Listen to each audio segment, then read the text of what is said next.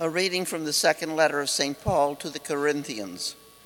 Brothers and sisters, since many boast according to the flesh, I too will boast. To my shame, I say that we are too weak. But what anyone dares to boast of, I am speaking in foolishness, I also dare. Are they Hebrews? So am I. Are they children of Israel? So am I. Are they descendants of Abraham? So am I. Are they ministers of Christ? I am talking like an insane person. I am still more, more with far greater labors, far more imprisonments, far worse beatings, and numerous brushes with death. Five times at the hands of the Jews I received forty lashes minus one. Three times I was beaten with rods. Once I was stoned. Three times I was shipwrecked. I passed a night and a day on the deep, on frequent journeys, in dangers from rivers, dangers from robbers, dangers from my own race, dangers from Gentiles, dangers in the city, dangers in the wilderness, dangers at sea, dangers among false brothers, in toil and hardship, through many sleepless nights, through hunger and thirst through frequent fastings, through cold and exposure. And apart from these things, there is a daily pressure upon me of my anxiety for all the churches. Who is weak and I am not weak? Who is led to sin and I am not indignant? If I must boast, I will boast of the things that show my weakness. The word of the Lord.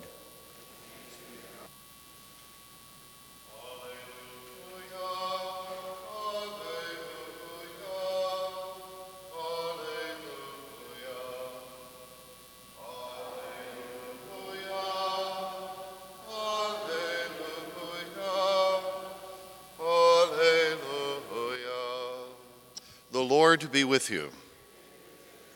A reading from the Holy Gospel according to Matthew.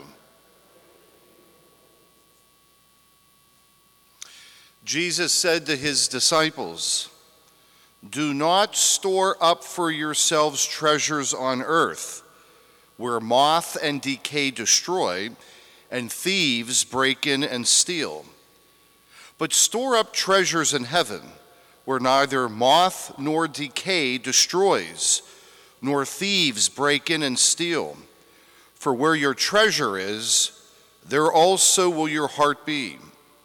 The lamp of the body is the eye. If your eye is sound, your whole body will be filled with light.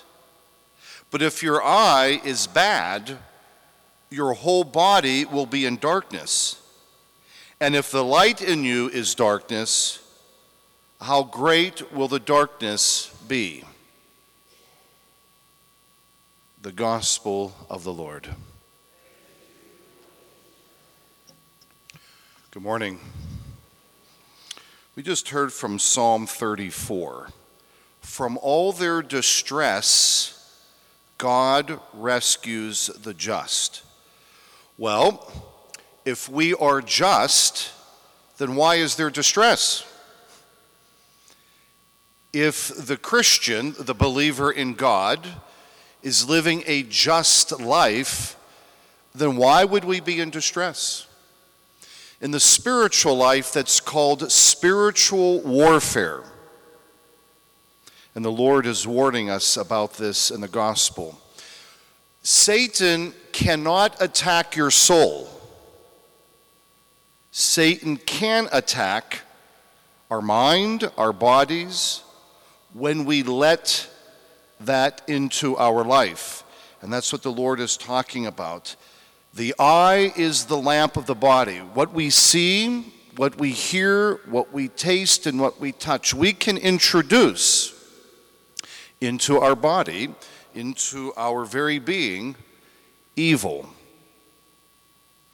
And so when the just person lifts up the gospel, the truth, we will be attacked. And St. Paul is describing somewhat graphically in our first reading the many ways in which he was living his vocation and being attacked.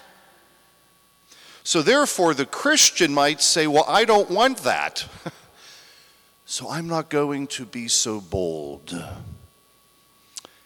At the seminary, we talk about mediocrity. A mediocre priest, that's the vocation, obviously, of the seminary, where a gospel that doesn't get preached that strong, a church that doesn't move into the troubled waters will stay on the sidelines. The ship that stays in harbor, ships were built to be out in the sea.